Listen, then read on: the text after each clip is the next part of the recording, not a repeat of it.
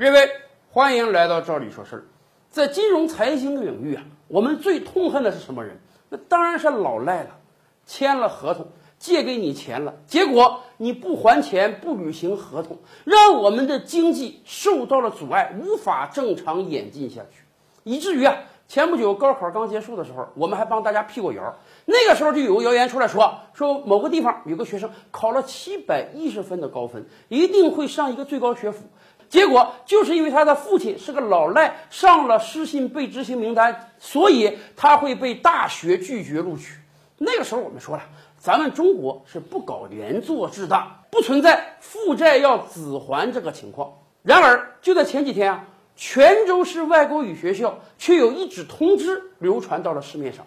我们可以给大家看看这个的通知啊，这则通知的大意就是告诉所有要报考这所学校的学生，你的父亲或者母亲任何一方只要是老赖了，上了失信黑名单了，那么你就不要报我们学校了。报了我们学校，我们也不会录取你，因为你是老赖的子女。而且当有人质疑这则通知的时候，人家这个学校可说了，这不是我们学校自己的要求，这是我们上级教委下达给我们的命令。这件事情是不是真的呢？是真的，完全是真的。为什么在这件事情上要搞连坐了呢？当地的教育主管部门出来说了，因为这所学校是个高收费的私立学校。今天在中国读一所高中，公办的要花多少钱呢？省级示范高中哦，每个学期的学费只要八百人民币；一般性的高中呢，每个学期只要三百五十元；农村呢，只要两百元。如果你的子女考的是这种高中，普通公办高中，那么好，不管你的父母是不是老赖，你都可以上，因为我们保障你基本的生存权。可是泉州这所学校是个私立的高收费学校，一年的学费就要一两万。作为老赖的子女，你就没有资格读这个学校了。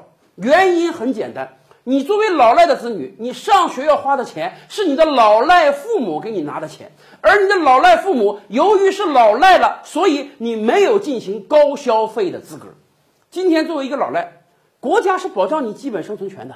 你一个月如果挣个一两千块钱，养家糊口吃口饭，这个权利没有人剥夺你。甚至你出门坐个公交车，打个出租车，坐个硬皮火车。这个权利你也都是有的，保障你的基本生存权吗？然而你要去买个 LV 包，你要坐个火车软卧啊，坐个飞机，你要给你的子女报一个高收费的私立学校，这些就都是奢侈性行为了。这些消费行为你就不可以有了。原因很简单，如果你有能力搞这些奢侈性的消费行为，为什么不拿钱先还给别人呢？要知道。被你欠钱的人，可能现在生活是很困苦的呀。所以事情很明了了，在教育领域，你的子女如果要上公办的初中、公办的高中、公办的大学，这些属于你的基本生存权。你是老赖，你也可以拿钱让你子女去读书。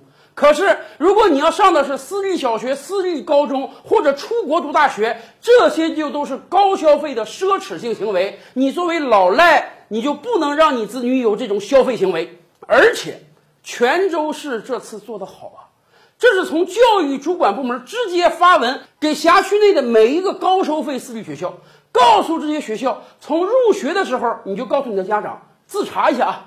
父母俩人有没有一个是老赖？有是老赖的，你就不要浪费时间了，不要报考我们学校了。你报考来，我们学校也不能收你。而从另一个角度上讲，泉州市的这个规定也是在配合全社会的打击老赖行为，告诉老赖，你未来真的是面临一个老鼠过街、人人喊打的情况。如果你有钱，你真的赶快把钱还了吧，不要让你的老赖行为造成其他人的损失了。一旦成为老赖，不但你自己生活的不顺利，你还会影响你子女未来的成长。